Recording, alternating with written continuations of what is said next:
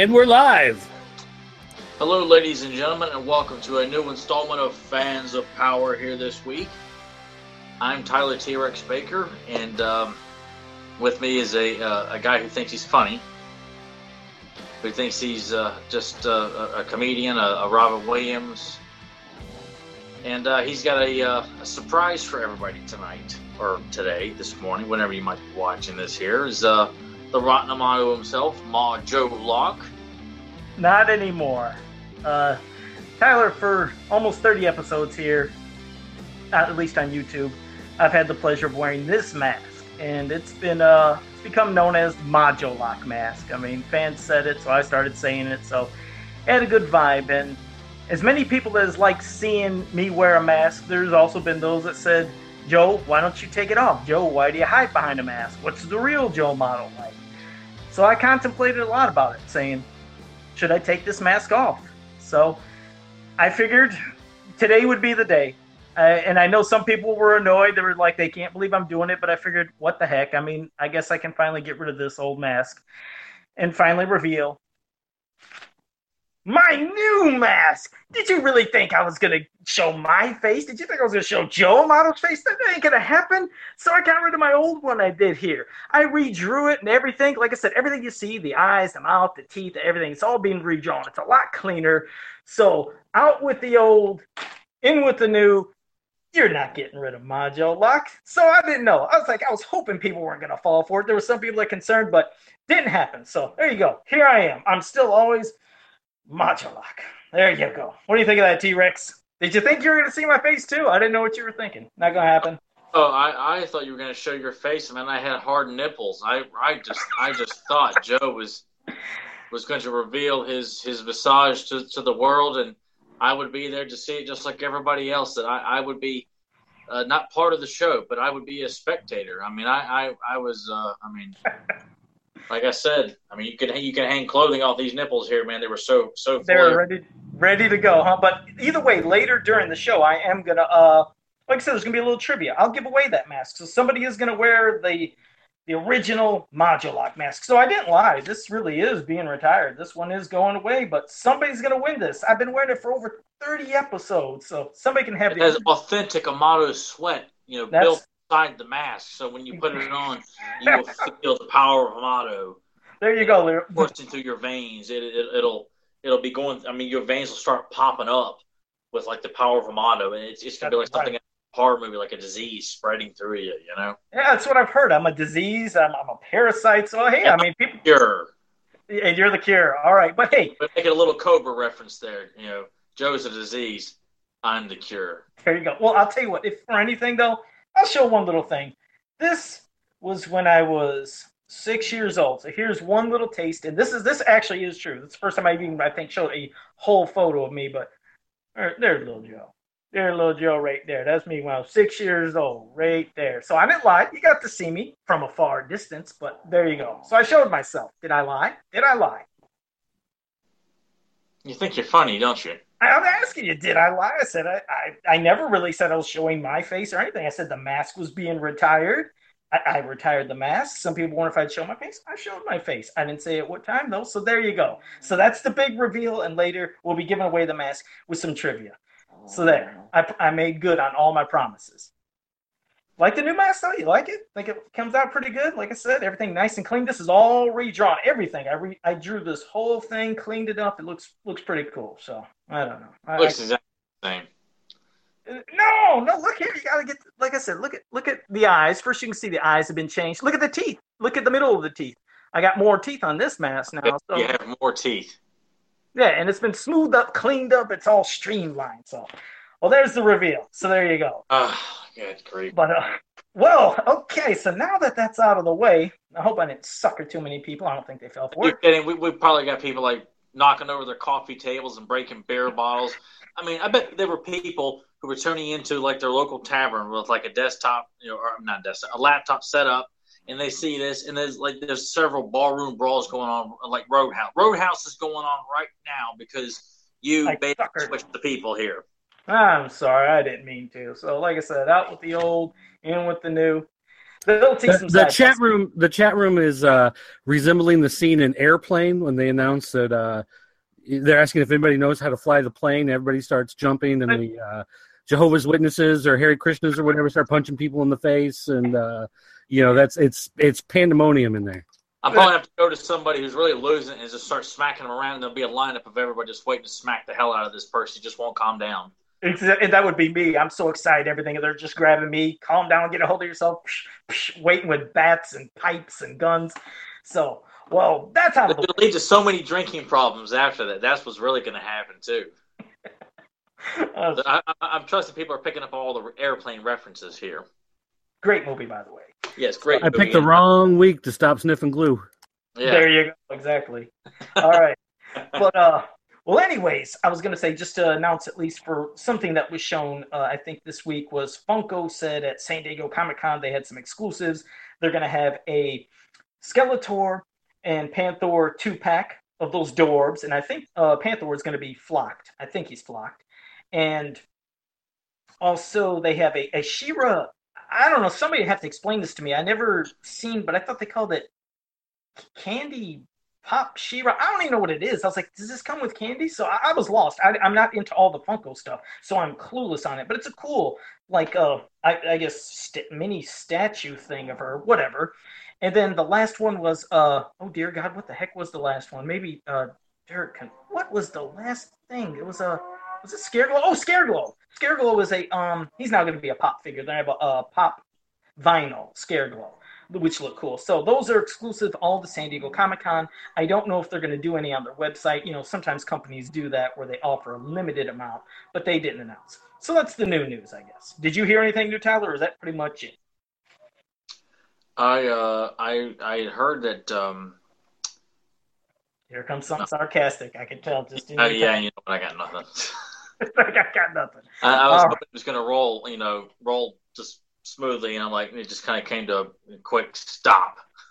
I knew it. I could just tell in your tone, but all right. So, well, now that that kind of Well, re- I mean, just uh, okay. I'll, I'll pound this home. It's it's it's you hear more and more bad decisions from Sony about Spider-Man, which t- just continues to validate the fact that if you don't like what they're doing with the Spider-Man films and all the the, the rights they've got to and making stupid decisions because they've got it, well, they're going to do the exact same thing with the He-Man movie. So that that's it's not necessarily He-Man news like I like did before with their previous boneheaded ideas, but by chance, has there been any news at all of the movie? Nope, Just not a single one. All they're announcing is a Black Cat and a Silver Sable movie, and then a Venom movie. It's gonna have Carnage in it, but no Spider Man. So, you know, Yeah, they're going to focus on, like I said, they'll be focused on Marvel stuff. Masters, it, it ain't going to happen. It'd be cool if it did, but I doubt it's going to. It's just not going to happen.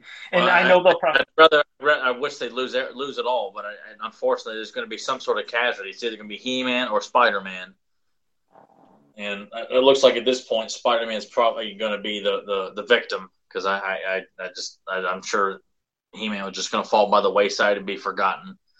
Again. I mean, Probably for the best with this group. So. it's just sad because, like I said, we go through the same shtick every single year where they always say, "But you wait, San Diego Comic Con, they're going to say something." Then it comes and nothing happens, and then a week later they might say one thing and then it goes away again. I mean, it's just it's like a rerun. I feel like we're living the same movie every year. We have our own Masters of the Universe movie. It's called Waiting for a Movie, and it's not going to happen every single year. We go through it, and people get so excited it doesn't happen. So Oh, it's like everyone else like Alzheimer's patients, not to make fun of Alzheimer's patients, but the minute they hear some sort of, you know, they they've hired a, a, a the, the catering service for, for the He-Man movie that has not gone into production, not even pre-production, not even a, a finished script, but they've hired the catering services. People are like, oh, um, oh, do my eyes deceive me? Is there really an update heading in the direction of a brand new He-Man movie? They've hired catering services for the movie. You know, just Well, just remember, it's coming December 2019. We're gonna get it, so get prepared. Again, it'd be cool, but I don't think it's no, not with Sony. No, it will not be cool, and you damn well know that. It is not going to be cool. It's going to be everything that people hate and dread. You know, that's a scary thing. It's like you said. Sure, we want a movie to happen. It's always delayed, but I'm sure that if it did actually happen, oh man, I mean, I can only imagine. You, you're right. We always critique fans of every. I'm not telling to not be optimistic but... about a movie coming, but look where it's at. I mean, and, and look, this is not even a legitimate discussion. I was just being sarcastic when I said this. But point being, it's like people who, and I'm a Spider-Man nut, so to hear this kind of news is it's very disconcerting. I think it's absolutely stupid. I could just go in to strangle all the execs for, for even thinking such stupid things, let alone actually greenlighting a Venom movie with no Spider-Man. And uh, it's just it's just they're so desperate that we got to make money. We're going to make more stupid decisions and piss off fans, and they're it's going to keep making more and more duds, and, and, and then point the finger at everybody else and say it wasn't my fault. You know so i just feel like it's it's i i, I hope He-Man continues to get delayed to the point where they just take it off their books. Because and, they lose money on a venom movie with no spider-man. And think you throw carnage in there it's going to sell. I'm like it's, it's going to be horrible. Yeah. The black cat silver sable movie? No. Without spider-man? No. Go to hell. Yeah. So the, the movie probably won't happen. If it yeah. does it'll sorry disappoint. back there. And i i uh yeah. to uh to doug i want to apologize for my language from last week so uh, I just want to uh, let him know that this podcast is, in fact, a rated R podcast. I just want to point out. I just want to point out that my ears are not a toilet. Okay. what? you said what? Well, the ears because it doesn't like take in. Well, I don't know. I'd assume that's what he meant. I don't know what the reference was, but go ahead. Mine ears. Totally. No, no, it's it's from it's from a TV show called The IT Crowd. Oh God, is this something that I should figure out? Line then. The the line is my ears are not a toilet. Okay. His ears are not a toilet, so he doesn't want to hear my crap. So, but this podcast is a rated R podcast, people. We just want people to know that. So people listen to their kids. This is a podcast for real fans who want real discussions about Masters of the Universe here. So that's so, that's just take caution that if you if you you want to be entertained, you're gonna have to listen to some rated R content here. You understand? Don't, don't we would love it if Doug would promote the show in, in, in all in uh, you know various websites and stuff with a big rated R stamp right on in a brief description of what rated R really means and fans of fans of you know fans of power. I was gonna say fans of podcasts. I'm getting so tongue tongue tied. you are not Edge. You are not the WWE rated R champion. Uh oh, see, he's he's he ain't Edge. At least thank God. Oh, uh, yeah, sure, I could, I could be, I could be, I could, I could be the Edge equivalent of the Master Universe fan community. I really could be. I'm just glad I wasn't the only. One. I could be a great heel. I could be a great baby face. I could do both. You're good, but at least, like I said, I'm glad that I wasn't the only one that didn't get the IT reference, and Tyler didn't get it too, because I was like, "Oh God, are we going to have another Seinfeld thing?" But thank God that didn't. Happen. I could do some more Seinfeld, but it might, it might get you know crickets. No, that's there. That's, Doug, that's... Knows, what I'm talking about when I say yeah, all right. All right. Well, like you said, real fans, real talk. So, speaking of real talk, why don't you start it off? We're going to get going. We're going to do our character profile. And this time it's going to be for the leader of the Snake Men, and that's King Hiss. We've done every other faction's leader, but we haven't touched King Hiss yet. So, go ahead, T. We haven't Hordak yet. We did Hordak, didn't we? No, we did not. Ah. We were Hordak for someone in particular. Oh shoot! I thought we did. Okay, well I had my Joe senile moment. he knows who he is. Why we haven't done Hordak? I had a senile moment. Well, okay, well we're getting to the Snake Men. We haven't really covered them at all. Period. Much, anyways, of doing a profile. So go ahead. Initial thoughts. Go ahead. Get going on King Hiss. Oh boy, I, I, King Hiss is um, man, where, where do you start on this? Boy, that's character? a chapstick worthy moment, huh? You got to get going, get the lips going. I have to uh, co- collect my thoughts. I'm gonna I'm gonna have like a, a, cloud above my head projecting my thoughts of King Hiss. You know, it's King Hiss is, is a is a phenomenal character. I mean, he's you know is, from if you were fortunate enough to come along in, in during the, the, the 80s and pick him up as an vintage figure, in, in which I was, uh, it, it was it was such a, I mean, an overly unique character that not, I mean, he was heavily, I mean, way outside the box, but was completely fit in with all the He-Man toys because I mean, the gimmick of him shedding his his body, his arms and his back and his chest, and revealing this nest of snakes underneath him. It was, and I'm terrified of snakes, but but uh, as a child, it, it was what you want in a a bad guy. I mean, it was um, I played with King Hiss a whole lot, man. I, I that was a fun figure. He was. It, it, it, it was fun just to sit and take him apart and to go and show any adult that was around. Look at all the snakes. Mm-hmm. You know, hey mama, look at all the snakes. You know, and because you had like the snake wrapped up up inside his torso and the arms and the head. I mean, it was just like he was a mess of snakes and did you ever try to do? There was something I tried to do because I loved that just how it popped off. It was so cool seeing how it popped off and showed the snakes. But then you had the shell of the character. I remember I tried to take at least the front because you couldn't fit them both, and I put it over another He-Man figure if I had an extra one to try to say, okay, here's the good King Hiss and here's the bad King Hiss. I love just the whole gimmick of that guy. It was just such a cool appeal, especially when you looked at the card back and the way they played it out of how, yeah. hey, he looks like a friendly guy, and then he turns into that nasty guy. I liked that gimmick it, it was it was a fun, and he did. They, I mean, they they sculpt the the friendly look on his face, which I thought was really cool as a kid because it was very. I, I took it as very deceptive. You know, the, the, the, the actual outer shell, the figure looks very friendly, but he's got the Snake Man logo and the scaly body, and it was. But it was just like a nice surprise when you're building it up when you're playing with your toys to this friendly. I mean, well thought out character. I mean, I, I mean, there was where it was it was more than just a simple, you know, you you you do something with the figure and he does this or he does that. Whereas this reveals a big surprise, like a hidden, you know, it, uh, you arguably say he's one of the most, if not most creative characters that was done for him. He could be kind of like a, a, way I am right now. He could be in a way almost like a only one click way of being a Masters of the Universe nesting doll. You know how the ones that pop, pop, pop, yeah. pop, but you only had one of them. Yeah, you're right. It was it was like a bonus. He almost felt like two figures in one.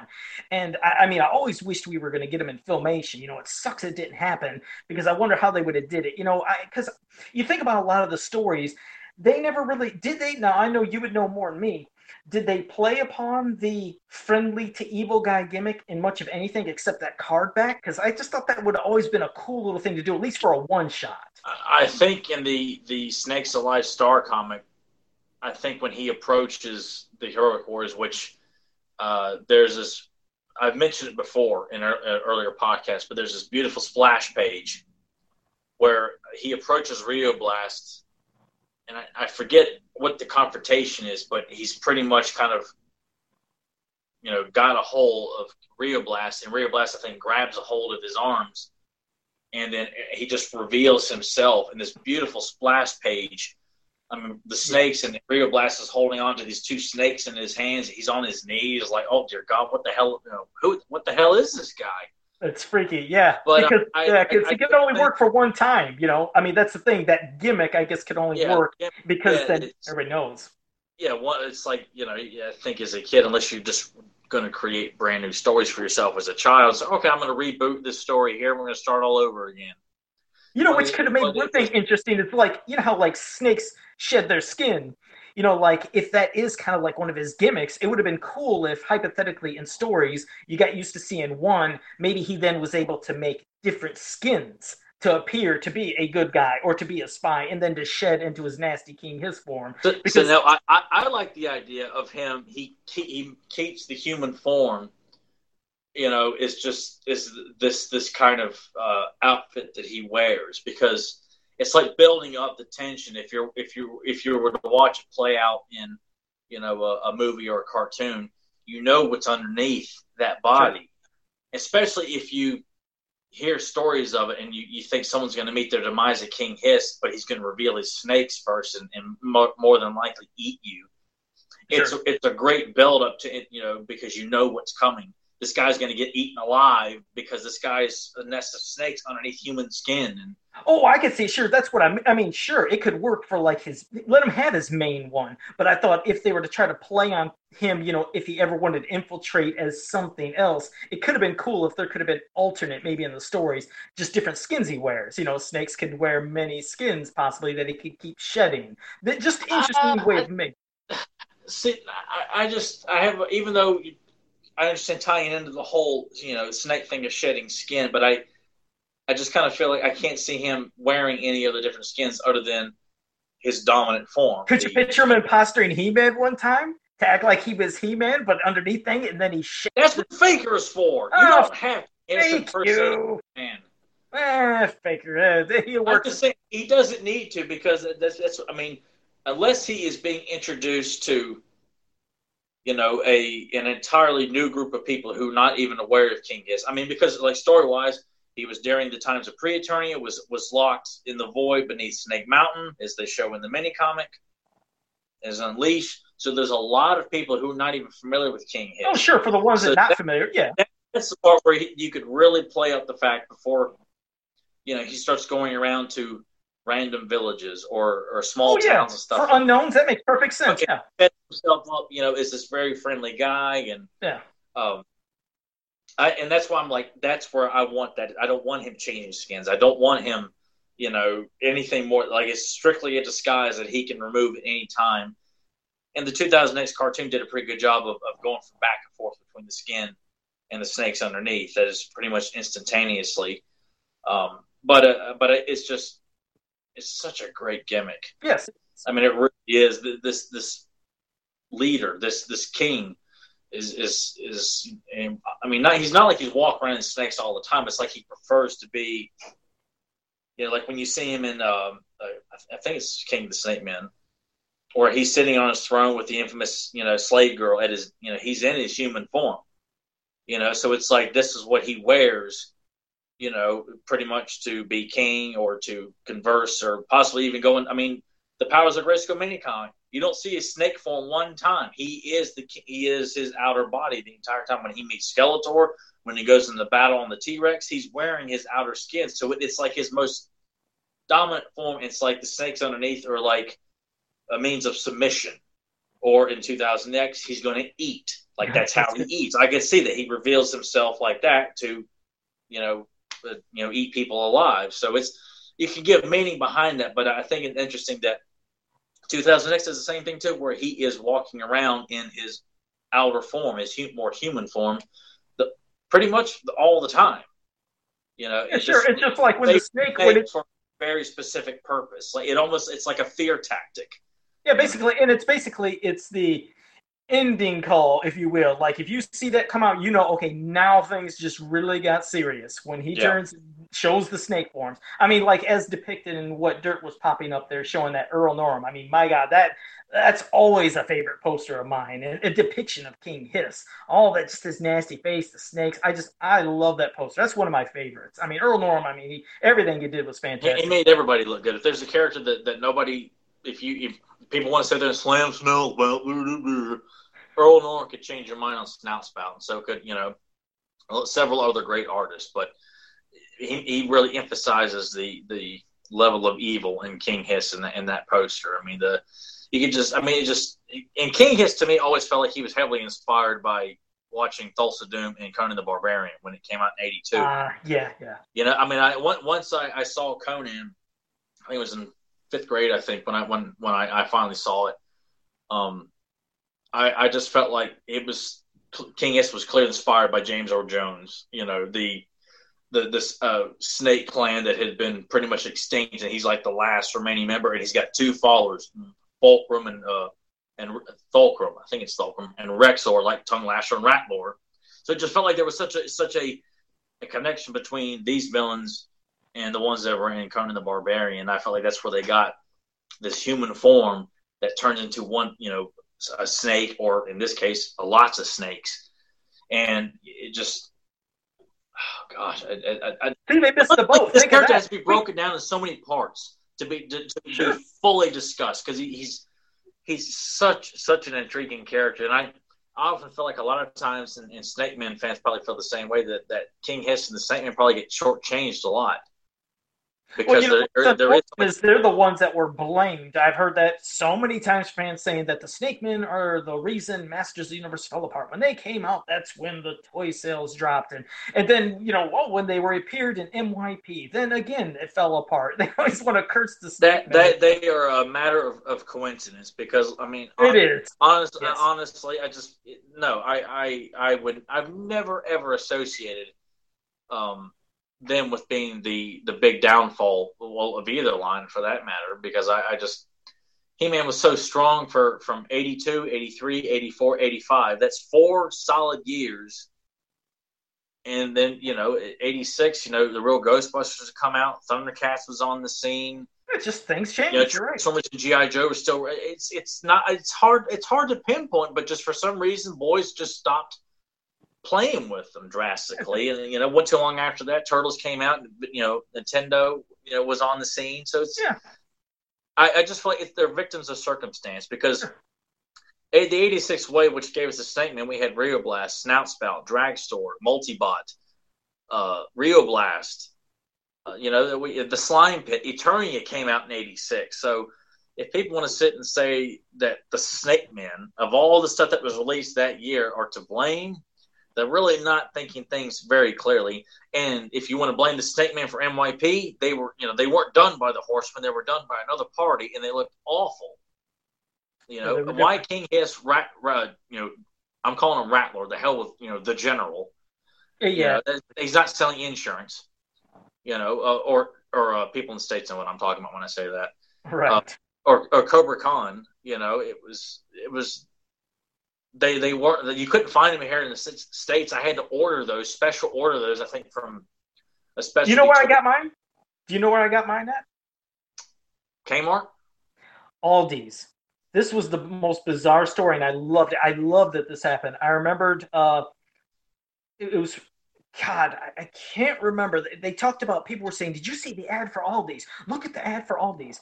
And that Sunday, I happened to get my paper and looked, and in the Aldi's ad, it showed Masters Universe. It showed the Snake Man. I was like, "What?" I was like, "This can't be possible." So sure as crap, Monday, I made sure to uh, to check Aldi's to see if it was there.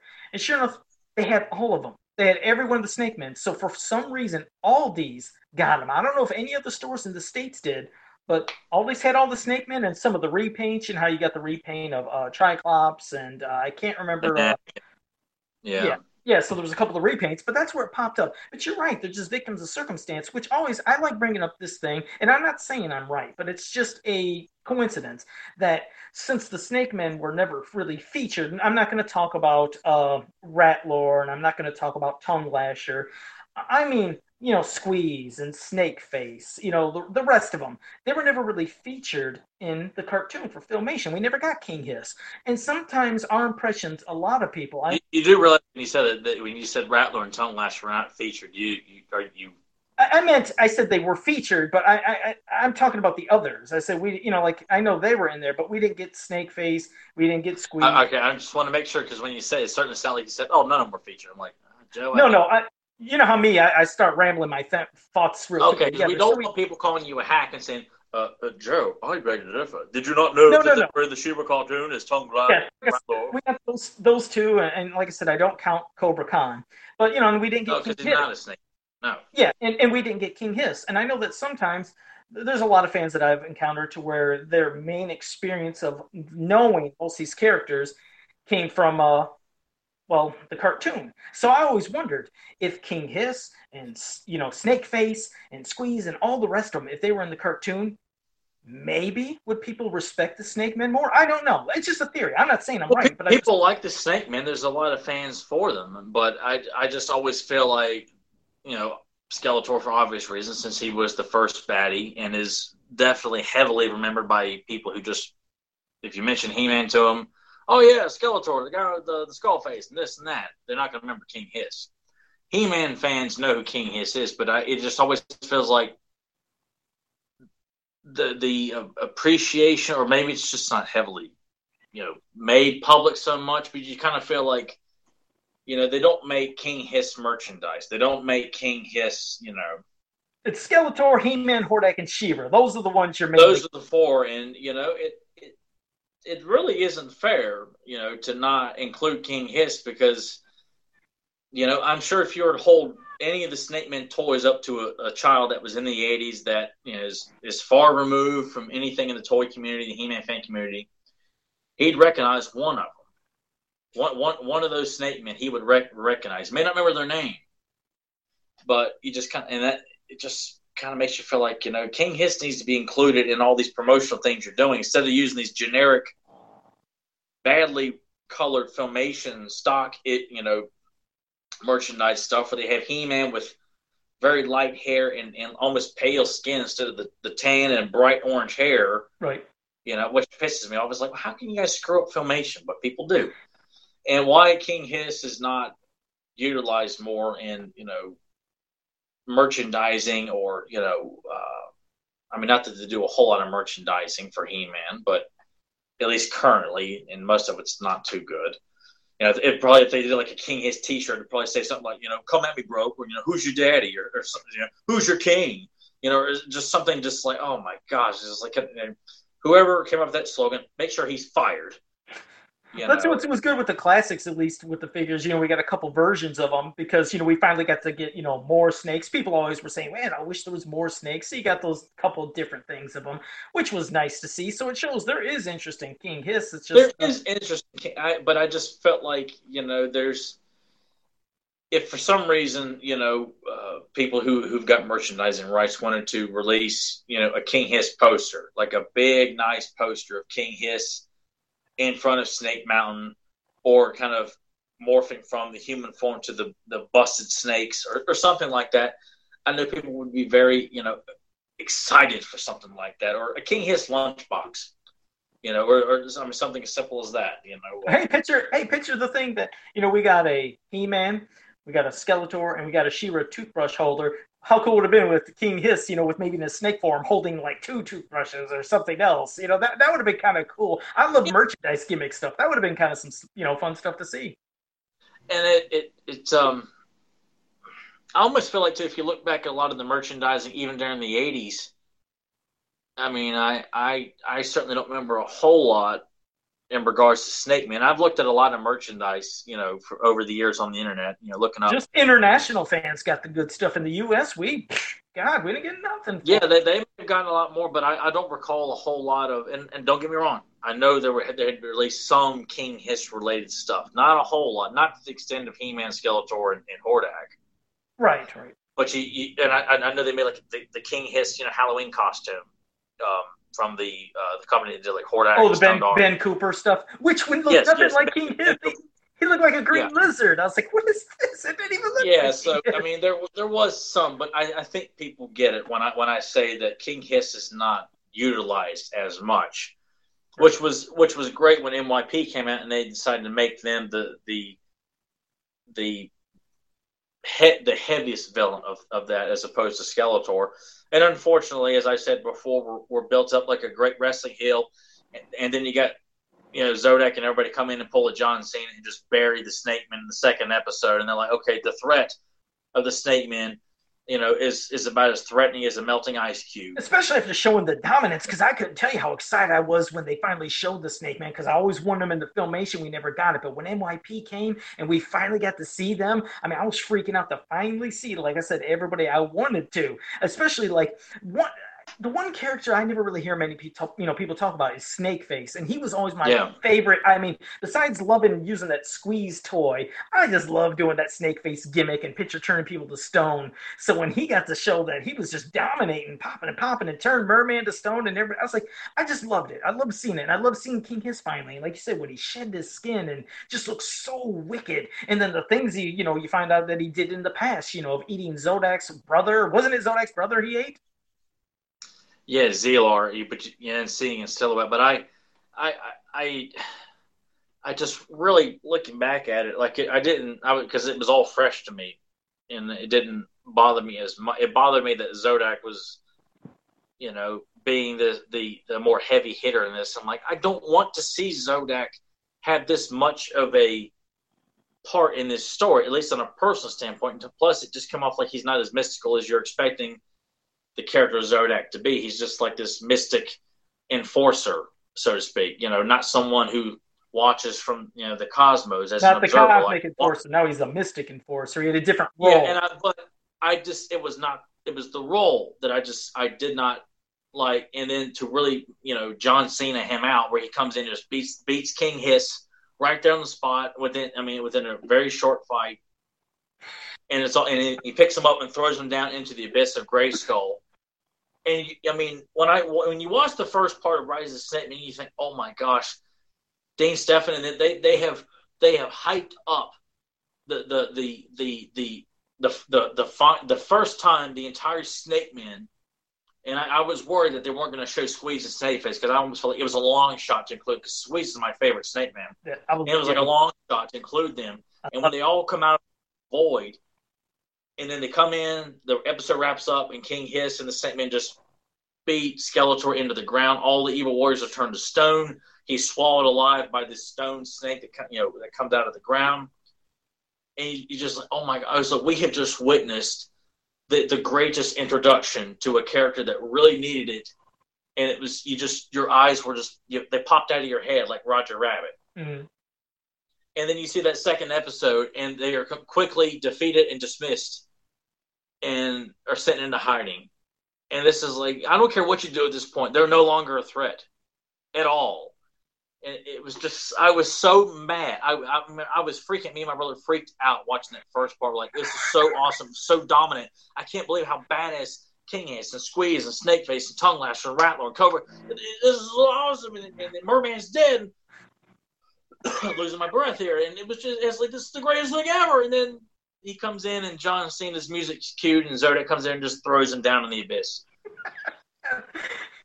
you know, I, I, I, just I felt like what the hell are they doing? And they, they, they couldn't redeem themselves after that. There were some good moments King Hiss had, you know, and uh, throughout the rest of the line, not a whole lot of super memorable ones. A Rattle the Snake comes to mind because you you see him eat the Caligar alive, uh, which was very very very cool. And I liked his face off with He Man. I liked. I was going to say that I did like the encounter with He Man where he said, "You are no King Grayskull." I mean, I thought it was yeah. pretty cool. I did like their. Encounter. I like that he turns back to human and then kind of cocks his head and says, "You know, I knew King Gray Skull. I fought him, and you are no." It's just his demeanor towards He Man. Like it was just, it was very cocky and condescending, and it, it, it's. I mean, everybody's smacking each other. That's a prime episode where I had a problem with the way they're animating the fights. Where if you punch somebody, you know, Teela's been sent down multiple levels because she showed how useless she is in, in that episode. We always get a Teela drop. You know, people are smacking each other around. They're going, oh, way over there. And they're going way over there. I mean, I know the statement about ambrosia in their body. Okay, I'll give you that. But it just felt like, dude, not everybody is as strong as He-Man in this. And it, but it just it just seems so. I'm getting I'm getting off topic here. Point being, is that King Hiss overall, even though he was not getting a whole lot of great, uh, in my opinion, I know a lot of Men fans probably think every episode he was in was fantastic, and that's awesome because I'm I'm glad for you that, that that you can enjoy it to that extent.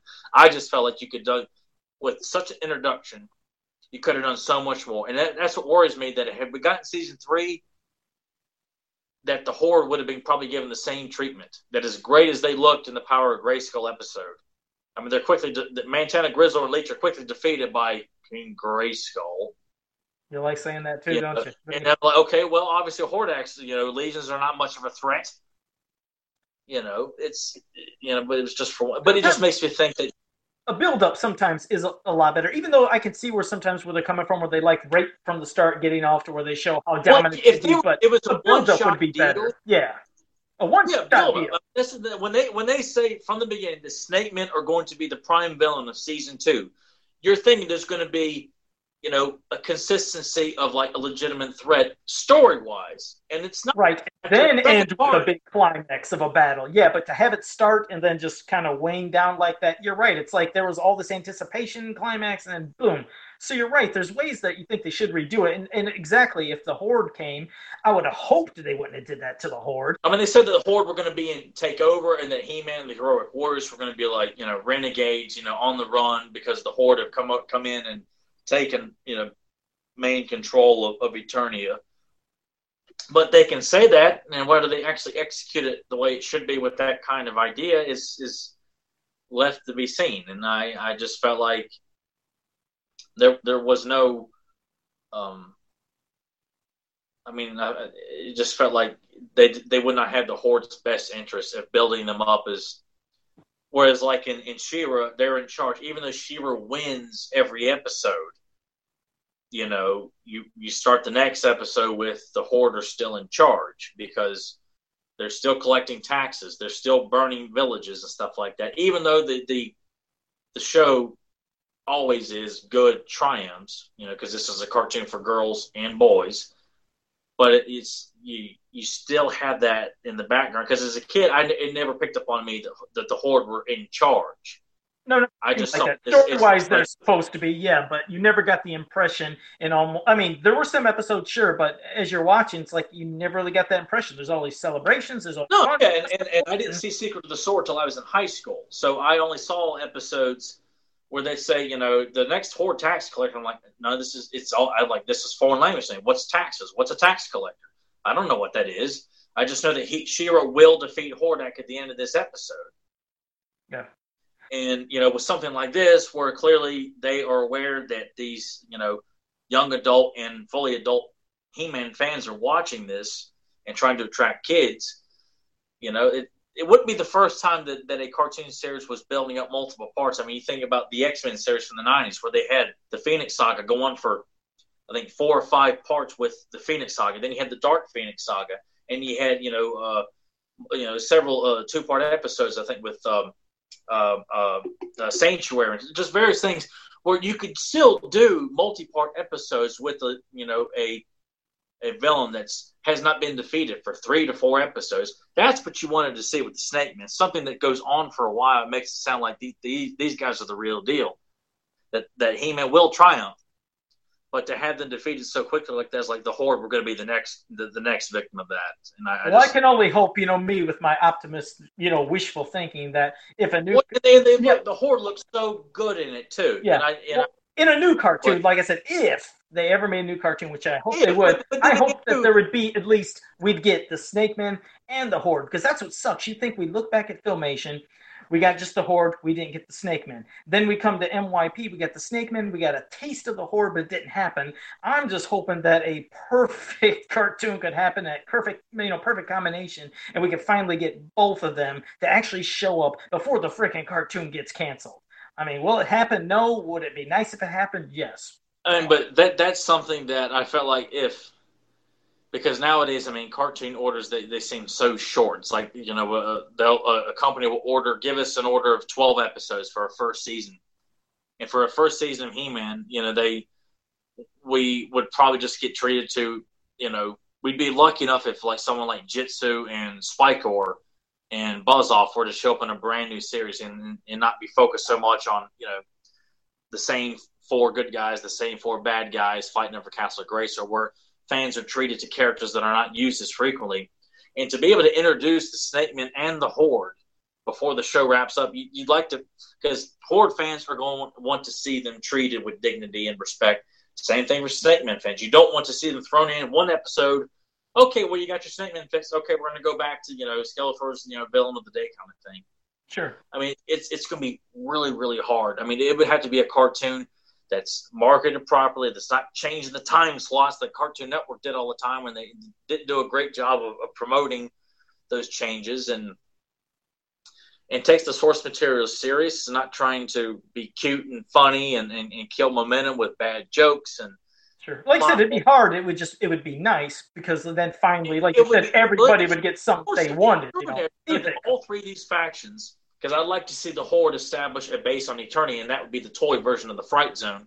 That they still have their their factory, you know, uh, headquarters on Etheria. Then we could see times You know, where they could all plot with each other. That maybe Hordak would want to team up with King Hiss one time, and then one time Skeletor with somebody else. Like you said, it can make interesting to have all the villains on the planet from kind yeah, of the I mean. Hordak would have to be there, but if the Horde are going to do something on Eternia, they made it that at the toy place that where you got the beast monster, the tree, and the, the rock trap, and the prison. Sure. Like, okay, this episode, Hordak has decided he's going to meet King Hiss at his base of operations on Eternia, not on Etheria. Yeah.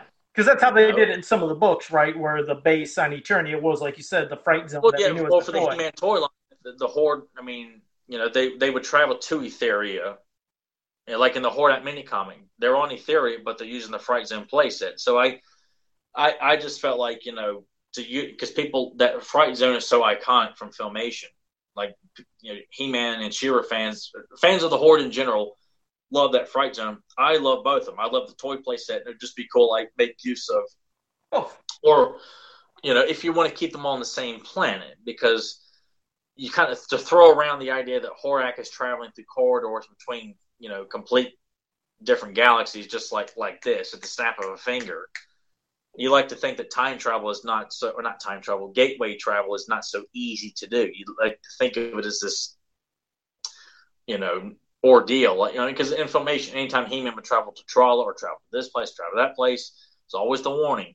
You have until moonrise to, you know, get back to the portal here or something like that. So it, it would be cool if they find some way of, or, or better this, have the Snake Men you know, and when they when they arise, they they take base and Snake Mountain with Skeletor because I've always liked the idea of these two working together, but they're they they can't wait to stab each other in the back. Like you know that like at the uh, it's at the yeah King of the Snake Man mini comic prime example right there when King King is shows up. Not only I mean Skeletor sends a spy in Cobra Khan to work with the Snake Man to be his his his you know eyes and ears inside the Man so he knows exactly what they're doing and they they shake hands and make a deal. They'll work together, and then when Eternia is all theirs, they'll kill each other. Hmm. You know, that's that's what I want to see, and and you know, and have maybe Modulok set up base on on Eternia, and can maybe converse with Hordak to Etheria and set up you know dimensional portals that would bring Hordak come through this time, or Grizzlors come this time, or you got you got Dylamug and, and Scorpion come through this time. There, there's so many things. Man, we're really good. I'm really ranting. Yeah, we're way off track, but that's okay. But either way, if a new cartoon happened, like I said, it'd be fantastic. Hopefully, yes. and they could do stuff that we'd want to see. Will it happen? I don't know, but that's basically like you said. Everything that we've said about King Hiss. There could be other little canons from other countries and stuff.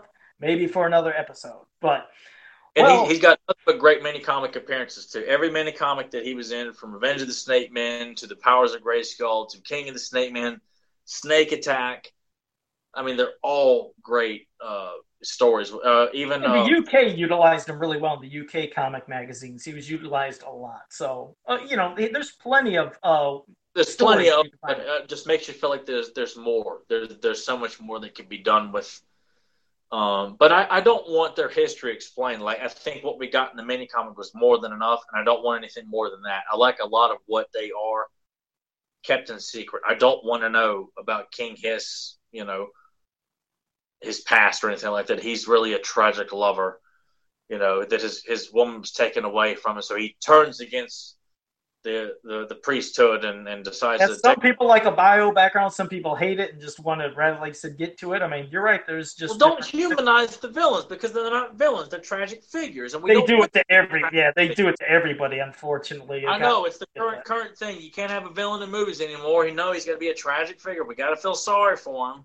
Yep. Sometimes, like I said, I like I somebody being just evil. For a guy who eats people alive yeah, like I said, sometimes just let somebody be evil. Period. But and that's well, what villains are. They are evil to be evil. There is no Keldor was you know because he has blue skin and he can't be king and nonsense yeah. like that. Some of that just got a little too ridiculous. But like I said, we always Hiss, yes, I'm sorry. Go ahead. Go ahead. I was going to give my closing thought. Go ahead, Joe.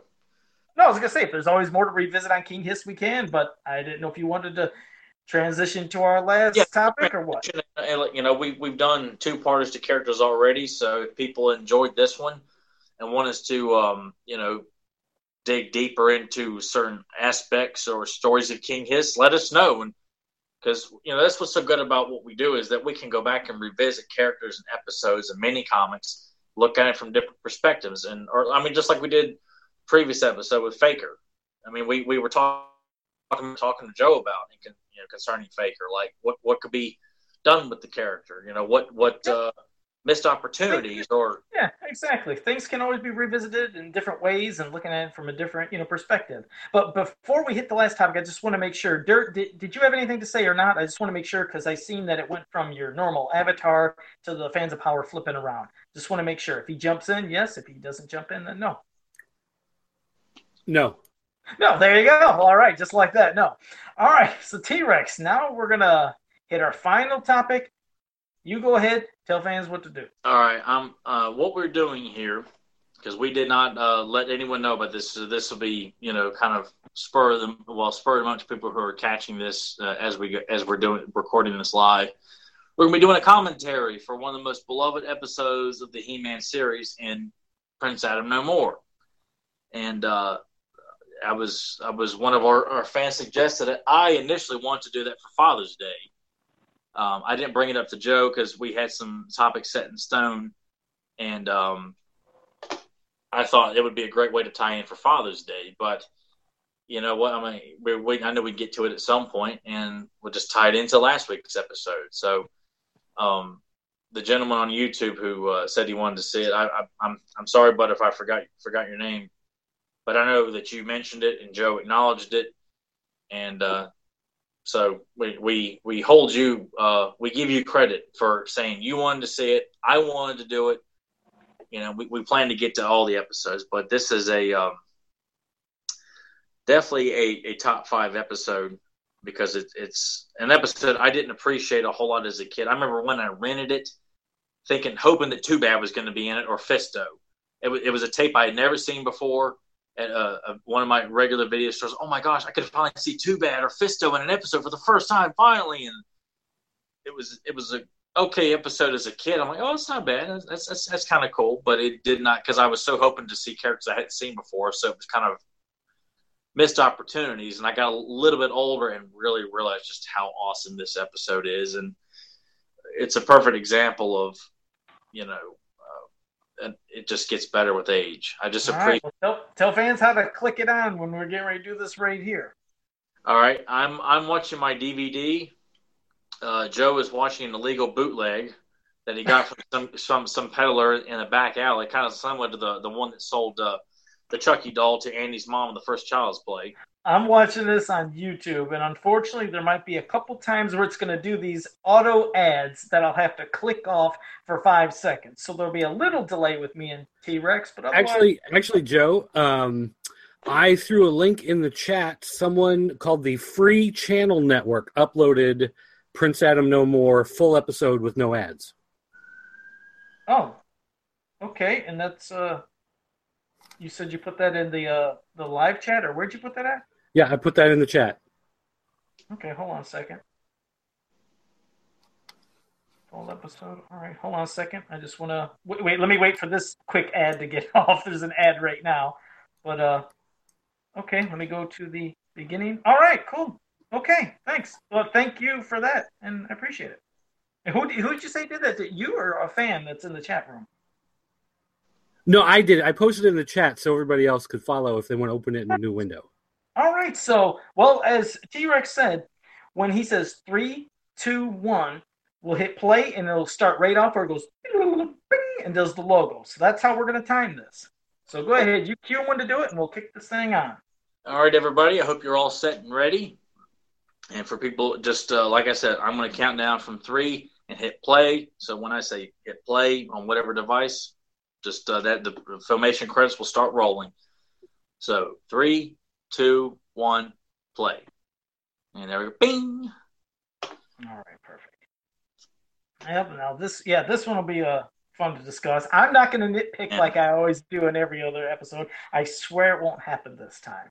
There's there's nothing that I could possibly nitpick or ask questions of that'll come up later in this episode. Well, you feel the full wrath of T Rex if you do, because this is a masterpiece episode. If, if there was a Yep. You know, not a personal favorite, even though it is a personal favorite. This is an episode that if you're going to, you know, try and convince some some idiot who's like, "Man, information is stupid" or something like that, this is an episode that has to be shown to say, "No, no, no, you don't find a story to this kind of quality in MYP or, or any other, you know, media. It's just a we have Paul Dini to thank. You know, we have Paul Dini to thank for a lot of things for the He-Man show that you know he provided in the canon here. But it's a, um, I mean, and we've mentioned this episode before too, with it being Beastman's most prominent episode, with him being the villain of the episode and being successful in, in capturing King Randor on the first attempt. And but it's it, it it's fun. It's you know to open it up and you see the the the camaraderie between the evil warriors as Beastman is being denounced by Skeletor. You see Merman and Triclops are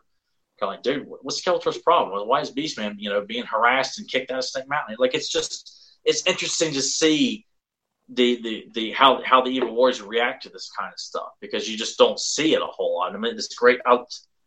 The whole council table's all filled up. I love shots like that. Oh yeah, as you'll see, I mean, again, Beastman has to be the target of Skeletor's unfortunate rage. He's the victim of this, just because Skeletor is what in a mood So Beastman's the one. Yeah, it just yeah, and it's it kind of makes you feel like you know. Well, Triclops says that he's tired of too many defeats from He-Man, and obviously this is a recent defeat, possibly, and and uh, it's unfortunate. I mean, because Skeletor denounces all his evil wars, but they uh, but between all of them, Beastman seems to be the the main source of, of Skeletor's fury. That if he's going to go off on somebody, Beastman's the, bo- the bottom of the totem pole. Even yeah. Beastman has been with him the longest. Exactly. He takes his whip there for a moment. It's just I, I did. I always felt so bad. I was like, God, if there's the one person that's always trying to serve Skeletor and please Skeletor, you think it's Beast Man. and he's the one that just again gets dismissed, gets kicked out of. You know, he gets his seat taken away right there. He destroys it.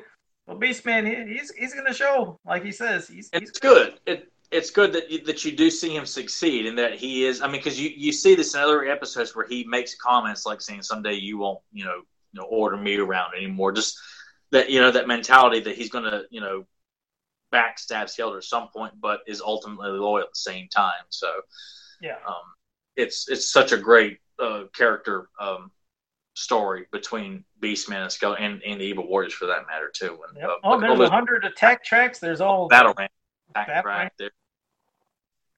Oh, it's, uh, cool. You know, the, the, one thing that kind of drove me nuts, I didn't mind a lot of battle rams, but I always did remember seeing. I was like, you know, I always thought the attack track, you know, he's always that special. I thought, you know, just one attack yeah. track, you know, it's like eh, I kind of didn't get the vibe of seeing multiple attack tracks, but you know, hey, I mean, it's just cool for I guess you know background art. Well, Sky Sleds, I always figured, I always picture there being you know multiples of those. Yeah, but yeah. like battle ram and the attack track, you you just always assume it's just the one.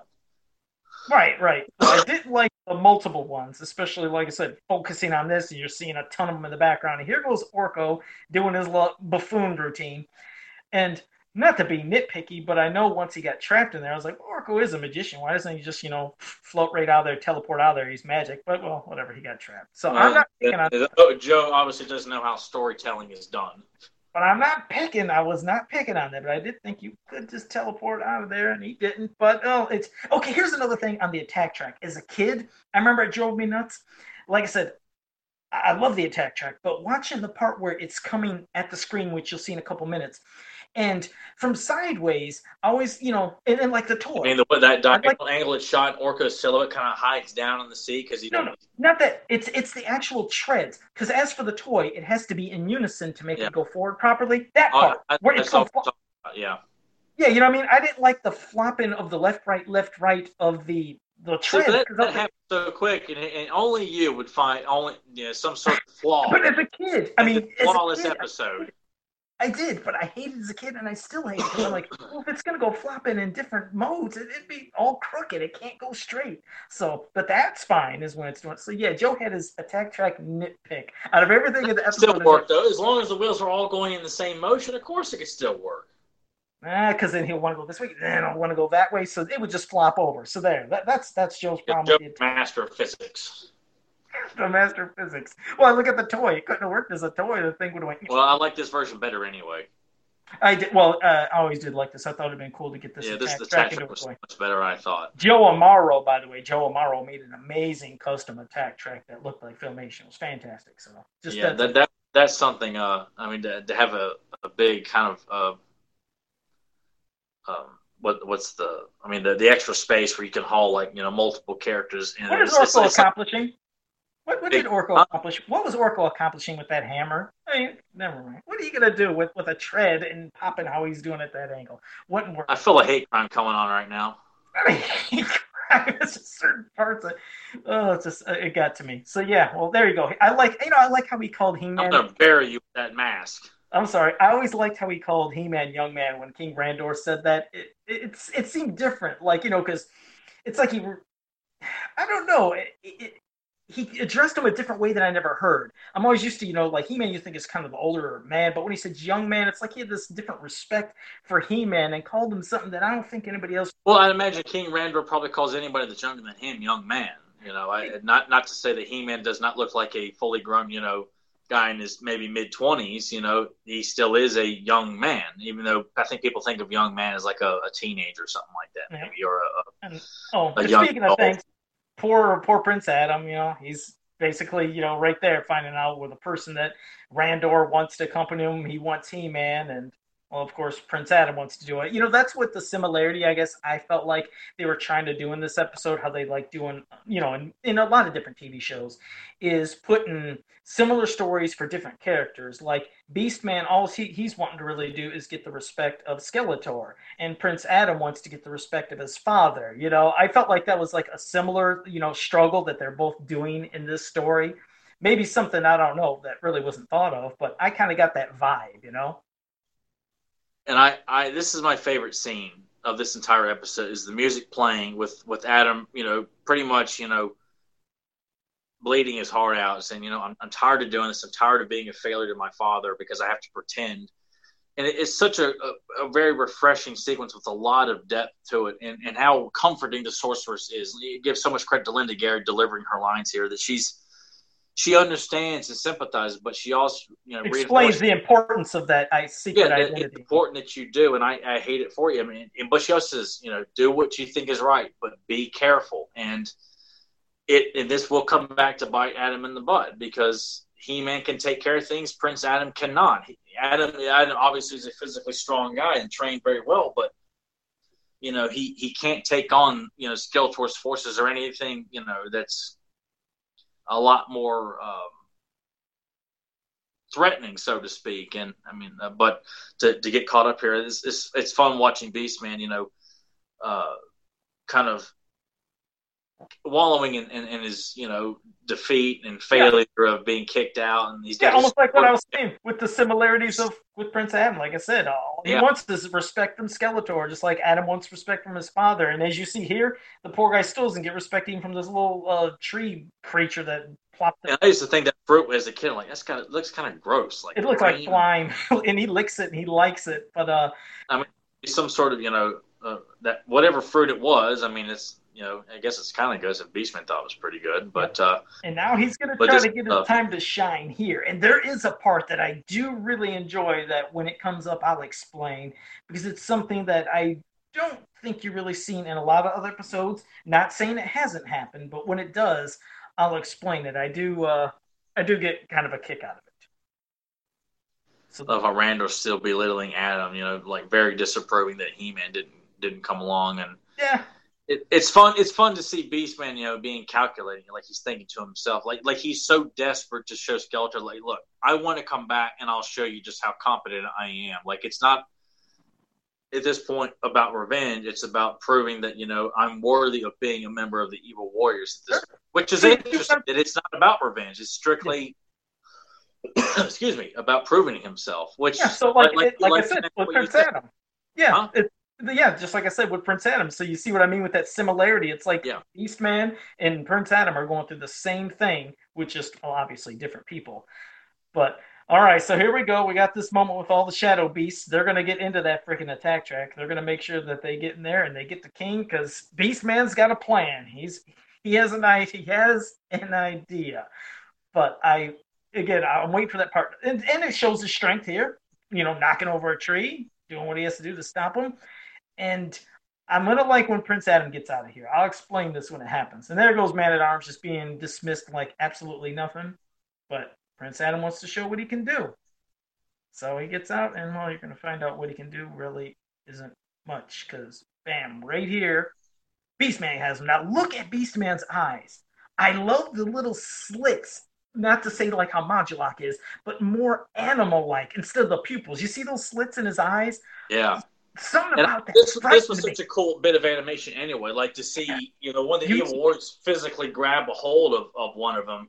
Right. It was unique and it was different. He's grabbing him. Prince Adam struggling. Yeah. Can't get him. But I love seeing how evil Beastman looked. And can you say, has that been done in many other episodes with the eye slit like that? I loved it. I can't really say for sure right off top of my head because I, I you know, you don't see Beastman do that kind of stuff to where, you know, no, I, I'd say probably not. Okay. But it scared me know, as a kid. I do remember that. That for some reason, when I seen Beastman, it scared me when I was a kid because he looked well, very frightening. See, when he scowled earlier about, you know, I'm master of all the beasts, right? And goes, ah, you know, that face he made in that part scared me as a yeah. kid. And this is it just emphasizing, you know, Beastman's triumph, you know, mocking Randor. I mean, it's And the dialogue, it's all good. There's not a bad line of dialogue in this entire episode. Everybody's still treated very well. I mean, like him mocking Randor for his son, like in lowering, lowering. I mean, it's just great. Like Beastman is just, you know, just I mean, putting salt in the wound, just putting putting the uh, the pressure, you know, harder and harder, you know, on Randor. That you know what you're you've lost. I'm going to capture your son. I'm going to get all the you know the turning you know royal he treasury. that gold, yeah. He wants exactly. He wants the gold. He wants the treasure. He has a plan, and he's hoping that then Skeletor then can now respect him after what he's done. And of course, and it's just unfortunate that Skeletor is not there. That Merman's left on you know guard duty while they're off in the space mission, and it, it sucks because you would love to see how Skeletor will react. That Beastman has only been gone maybe a couple of days. Yeah. And comes right back with King Randor in hand. And I like that. You know, when Merman told him he's out doing some, you know, like mission out in space, I thought that was cool too. I was like, A destruction mission too. Lord of Destruction is out on a destruction mission. Mission Like in he's space. Like, what was he doing? from He-Man. yeah, There's nobody stopping him wherever Right. he's at. What's he? What is he doing? Where's he at? What's going on? Yeah. Just the thought of being in space, you know. And of course, we know eventually we got you know new adventures with He-Man and all that Well, I'm thinking they were in maybe, along- maybe you could tie it into like Shadow Skeletor, where he goes to the, the, the light and the dark moon and starts a war between those two. Like you could almost say like he's he travels out there to kind of start plotting. I could really start a war between these two moons. But and here we are with one of the I love this probably one of Man at Arms' best moments is is when he says, Why didn't you turn to He Man? Adam tells him why, and then Man at Arms tells him, Oh, it's um this here it is right here when he, he stops Adam from here it is. I mean, it's it's such a. That's what makes Man at Arms a good character. Is saying things like that. Bringing He's wise. He's a wise Yeah. man. Oh, I love this. Like I know what I have to do. Boom! Oh yeah, and man, that was cool. You know what's oh, weird? it gets so much ass. This I so remember much- this. It was cool. I always remembered I got confused with Prince Adam and No More. For some reason, I thought it meant there wasn't going to be No More Prince Adam. So the title used to, as a kid, confuse me at times. I was like, why does it say Prince Adam No More? I, I kind of always got lost with that as a kid. I always assumed it meant like there was going to be no more Prince Adam, like He Man maybe you know turned. Well, I mean, because honestly, Prince Adam is He-Man, and Prince Adam is now the disguise because he has to pretend to be a you know a a guy that just wants to fool around with women and be lazy. So, so Prince Adam has become the disguise, and He-Man is who he really is. Kind of like with Batman and Bruce Wayne. yeah, I felt bad. the It just kind of I don't know. I don't know. and, and then we get to see here we go. Beast man feasting enjoying what he's done sitting in skeletor's throne. When do you see something like that? So it's like yeah, he feels like he's the one that's the king of snake mountain right now. Eating that cart And you see the Delta's obviously got rations hanging around Snake Mountain, so they probably break into his private pantry or something like that. Like- I mean, we, he's got wine. He's got some great chicken in here. what is it about You know- cartoon chicken that always looks so good? When he ate that it, It does look- delicious. I love to sit down at the table with Merman and Beastman and chow down on, you know, whatever beverage they've got there. Maybe some grape juice or something like that. I'm sure it's wine of some kind. But some kind but now he-man's in there and well he-man's of course And he- I love the sequence of He-Man coming in by himself, the music that's playing too. Like he's on a mission. He's going to come in and get his father, and it's just such a great action adventure scene from He-Man. He knows where to go and stay out. Like he's been there so many yeah times. because he didn't fall for right that trap he didn't go for that beam he jumped Yeah. over it but they still heard a sound effect but i like that he looked he's Just so observant I mean, I love this. It's, it's I mean, just small, subtle stuff, but it's so, so many things I feel, feel like people look over a whole lot. Sure. And now he's looking for King Randor. Of course, there's this giant imprisoned octopus creature. You what's in that cage. exactly. Yeah. And that was kind of always fun mystery of some of these creatures is not even seeing them. You know, you didn't have to see them to know that there was something savage and you know beastly behind those bars. So. Yeah, but of course he pops this out and he gets his and there the alarm well it goes off now, but and Uh, we're going to get to see some good uh some good scrapping from King Randor, which I kind of as you I know love like it's, it's just so cool to see them running and, and, and the impending forces of the robot knights are coming and it's just it's such a i mean all this the animation the music i mean everything it's just Yeah. it's all coming i mean I always like this coming at you stuff too. I like that that 3D. I mean, you know, face to face running, but I also Yeah. like that how you're going to see King Randor ain't going to back down. You know, people don't know like you know what he's done, so it's cool to see him getting down here. You got man, uh, Evil-Lyn's uh, wand is sitting right off to the side, like she's about, and he's gonna grab it and bam. Just, Yep. Yeah, it's pretty cool. It was good. I always like seeing when you'd see the people you didn't expect doing something to do yeah. something. And it, it's and just to so cool. Like, action. And Adam and Randor saying, "Wouldn't be it'd be great if Adam could see me doing this?" And it's just like you know he can. It's it's great because for the fans, they know it's a real father son moment, even if Randor doesn't. It's just uh, it's just it's just great. It's a it's such a great it's great storytelling. It is. And there you got 'em- got to see them take care of all those disposable hover robots. Robot Knights. Or, or robot knights, hover robots, whatever you want to call them. I'm, I'm just I, I'm just so picky about that. Like I know they're hover robots because they are referred to as hover robots in this episode, but to me they're always gonna be robot knights. Just like you, I know you. You're a stickler for heroic mass or heroic warriors and master I feel like Blade people, can get away with calling them hover robots because they're called that in this episode. Whereas you know robot knights, I got that from Diamond Ray, but yeah, yeah. But I'm more of a stickler for the Yeah, tomato, tomato, tomato, tomato. I get you. Either way, it works. yeah.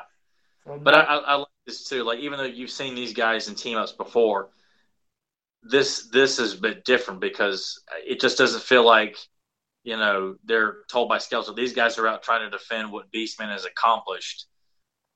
You know, and Merman's right there with him. Of course, he's getting his butt handed to him because okay. he's not stand a chance against He Man. But and I love this this moment where Beastman charges him in the basher. The He Man How the hell did he get out of that cage? How did he get out of that cage? If that thing can't get out, how did Merman get out without a key? But whatever. That's another thing that I'll pass on. But yeah, there you go.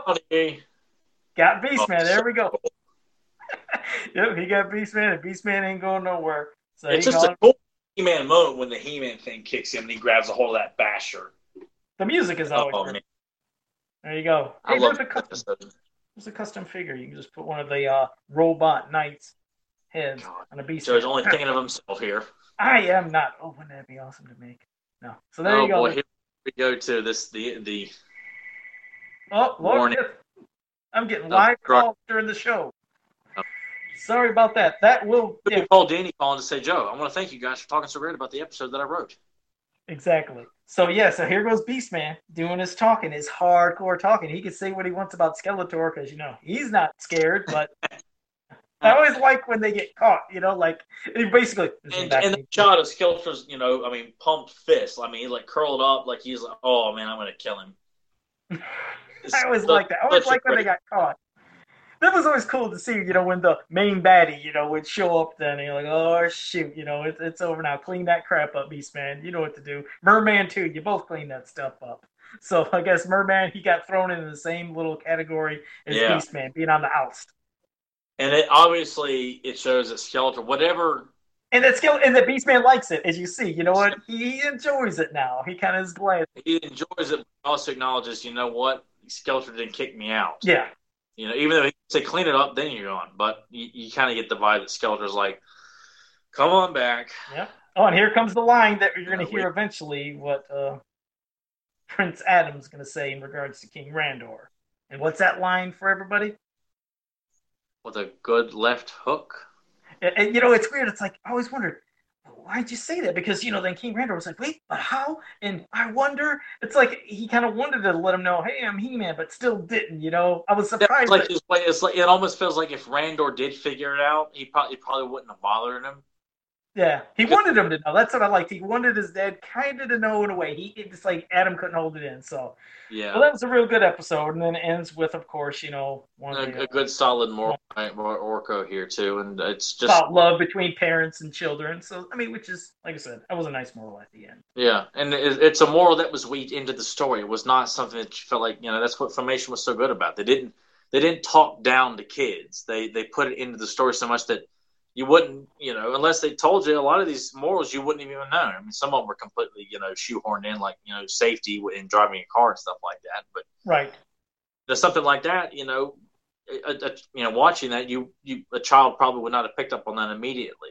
and then you go once Orko tells you what it was about. Like, okay, I get it now. So. Yeah. So it was, it was a that- solid episode. Like I said, I had my little things I was just joking and nitpick on, but otherwise, no. Of course. was- Or of course you were. Because yeah, because like I said, there's some that you could, but otherwise, no. That was always a fun episode. I, I enjoyed it. I Yeah. I'd probably I don't know if I'd put it in my top five, but uh, it's it's still it's a very solid episode. I I I, I definitely. Uh, I mean, I, I almost feel like with the top five, I'd really have a hard time. But um, yeah, because unfortunately, if you notice, you it seems like anytime we watch one of these, you're always like, it's in my top five. It's like, well, as much as I love, let's see, we've done of Dragon. As much as I love that episode, I probably wouldn't put it in my top five. I would probably put it in my top ten, but not my top five. Uh, this is Quest for He-Man ain't going top nothing. all You right. know, uh, Antara would be in my top five She-Ra episodes, but like we haven't done Dragon's Gift, we haven't done Chakotay, we haven't done Disappearing Dragons, we haven't done Well, Evil-Lyn's there's plenty. There's plenty left. So Plenty to do, but those those four episodes are just so Prince Adam No More would probably might actually round up my top five if I start thinking about it there. But all it- yeah, Well, I tell you what, that was it was a great episode. It was good commentary. And before we get to your closing uh, statements, and before we get to Doug's takeaways, it's time for me to talk about the Modulok mask that I promised that I'll give fans a chance to win. I'll try to make one thing really easy. Another one might be a little tricky, but there's two things you guys have to do. If you can be the you're the first one that can answer both of these questions correctly and post the answers on our Fans of Power Facebook page, you'll win my first ever Modulok mask. So, Now the first question is: There is a plant in this picture of me and Lewis Black that you can't really see. You are, your job is to you know shut identify what kind of plant this is behind me in this picture of Lewis Black that you cannot see. So the person who gets it right gets past the first question. Ignore It's the a man behind- diseased ficus. A diseased ficus. I mean, what can I say? Doug has a green thumb. All right, everybody ignore Tyler. So here's question number one. This cover here for Caverns of Fear. I want to know who is the artist who drew this cover for Cavern, Caverns of Fear. That's the first question. Second question. I've mentioned this before on my Facebook page a lot, my personal Joe Amato Facebook page. Now you can go to my page. Mexico. Oh, there you go. Now, again, you don't need, if even if you're not on my friends list, you can still look through all my photos and stuff. I want you to tell me how I won my Super Nintendo back in the day because I made a post with a picture, and you could do some searching through my photos. Find that, tell me how I won my Super Nintendo back in the day, and along with this of who drew the cover for Caverns of Fear. You answer both those correctly. Post the answers on the Fans of Power Facebook page. You'll win my Modulok mask. So those are the two questions. So there you go. That's my stuff. And before we go to you, Tyler, Dirt, what do you have for takeaways? Alrighty, well, let's see here. We got a couple things here tonight. First of all, Joe just cannot get away from those Friday the Thirteenth references. He uh, he made a new Modulok mask. He redid the artwork. It looks shiny. It looks fresh, just like Jason X Evil got an upgrade. Oh, okay. I like that. All Oh, right. boy. Jason X. we also learned that tonight this podcast totally reeks of awesomeness. Okay. Rated R. Gotcha. Uh, according to Tyler, in 1986, we got Rio Blast and we also got Rio Blast. So make sure you take note of that, kids. Oh, did he say it twice? Okay. Excited. He likes his Rio Black. and finally, uh, for those of you who are looking at the book cover for Caverns of Fear, Joe thinks that paintings are drawn. So draw what you will from that. Back to you guys. Boy, is his face red. Yuck, yuck, yuck, yuck, yuck. I got zinged. I love getting zinged. All right. I can admit that. I'm a moron. I am a moron. I can admit that. So, all right. I So, always appreciate Doug's attention to detail. When you think he's not listening, he's kind of he screwed up here, he screwed up there. You know, He'll get you. Don't ever cross dirt. Dirt will he's get the spoiler. That's what he is. Doug's the He's, spoiler. he- he's named Dirt for a reason because he's going to bury you. So, He's there got all go. the dirt on all of us. That's right. He'll It's bury the you in the Triple H dirt. of the podcast. I'm going to bury all of you. That's right. Yeah. So, oh, Tyler, go ahead. What do you got for recommendations or closing statements or anything? What you got for us? Um, quickly, um, I've I've got the image for the uh, the mini comic that me and Carson have, you know, or that Carson's been working on, still working on, and I'm, you know, hopefully I'll I'll have more images, but um, the image that's shown here is what I, I mentioned last week, and I'm not. I'm just going to tell you what it is. Because people are thinking, what the hell is it? But it is a dimensional gate that leads from Eternia to Etheria, and it's a giant man-eating plant and I pulled that as a reference from the Golden Book Teela's secret as to get to Etheria. There was the the a man-eating plant in the vine jungle that Mhm. if you let it swallow you, it would spit you out on Etheria, and that's what this is. So uh, Carson came up with his own idea of what this big man-eating plant is, and um, the following panels will, will show He-Man and the heroic warriors coming out of the plant on Etheria and trying to figure out where they've got to go to get to the fright zone. So I like that. That's not spoiling because you know I think everyone will know that Go's going to fight evil in this. But to give context to this image, since there's no characters to be revealed, that is what the purpose of this man-eating plant is, and you'll you'll see it open up in, in the other in the uh, the panels that are not colored right now, and um, you know possibly a surprise here or here or there on uh, in this scene that uh, when it's complete, I think everybody will appreciate the the, the surprise that's um, in this in this particular scene when the heroes arrive on Etheria. Why they're on Etheria, you'll have to find out.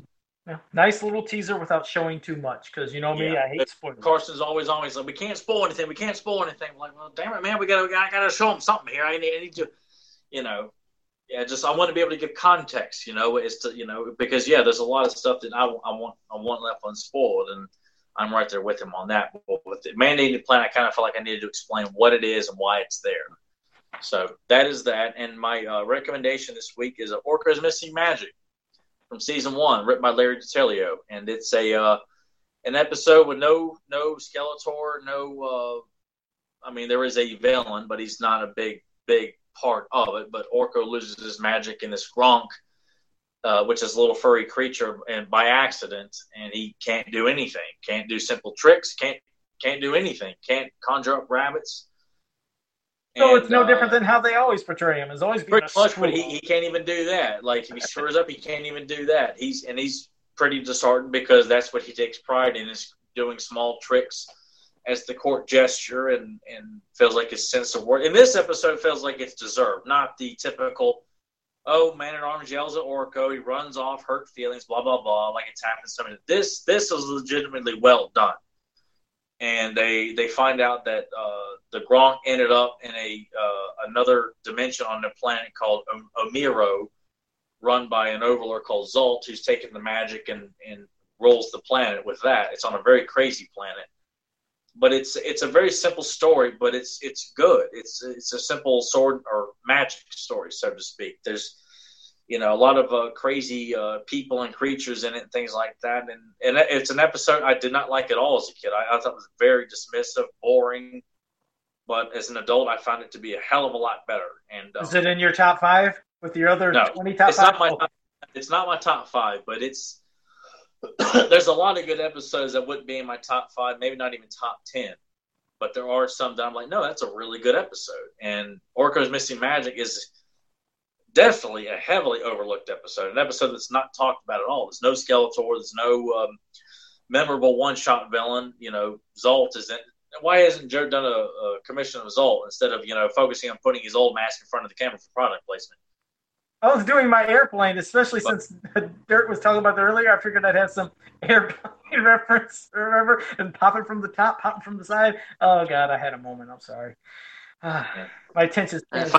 tomato, I throw it that that Amato. there. You go, the Rotten Tomato. But uh, that's my uh, He-Man recommendation for this week, and I'll uh, I'll have another one of those next week, or uh, uh, an epic moment, or another preview from Carson. It's hard to say, um, but um, that's that's my closing thoughts on this week. Really enjoyed today's episode. Yeah, it was good. All right, and as for me, you know, I keep it simple. Just go to fansofpower.com, go to popculturenetwork.com, go to He-Man or He-ManWorld.com, and on Facebook, go to Masters of the Universe He-Man and She-Ra Ultimate Fan Group, all the places, all the people. So until next time, have a powerful day. They should have boards, bloody savage.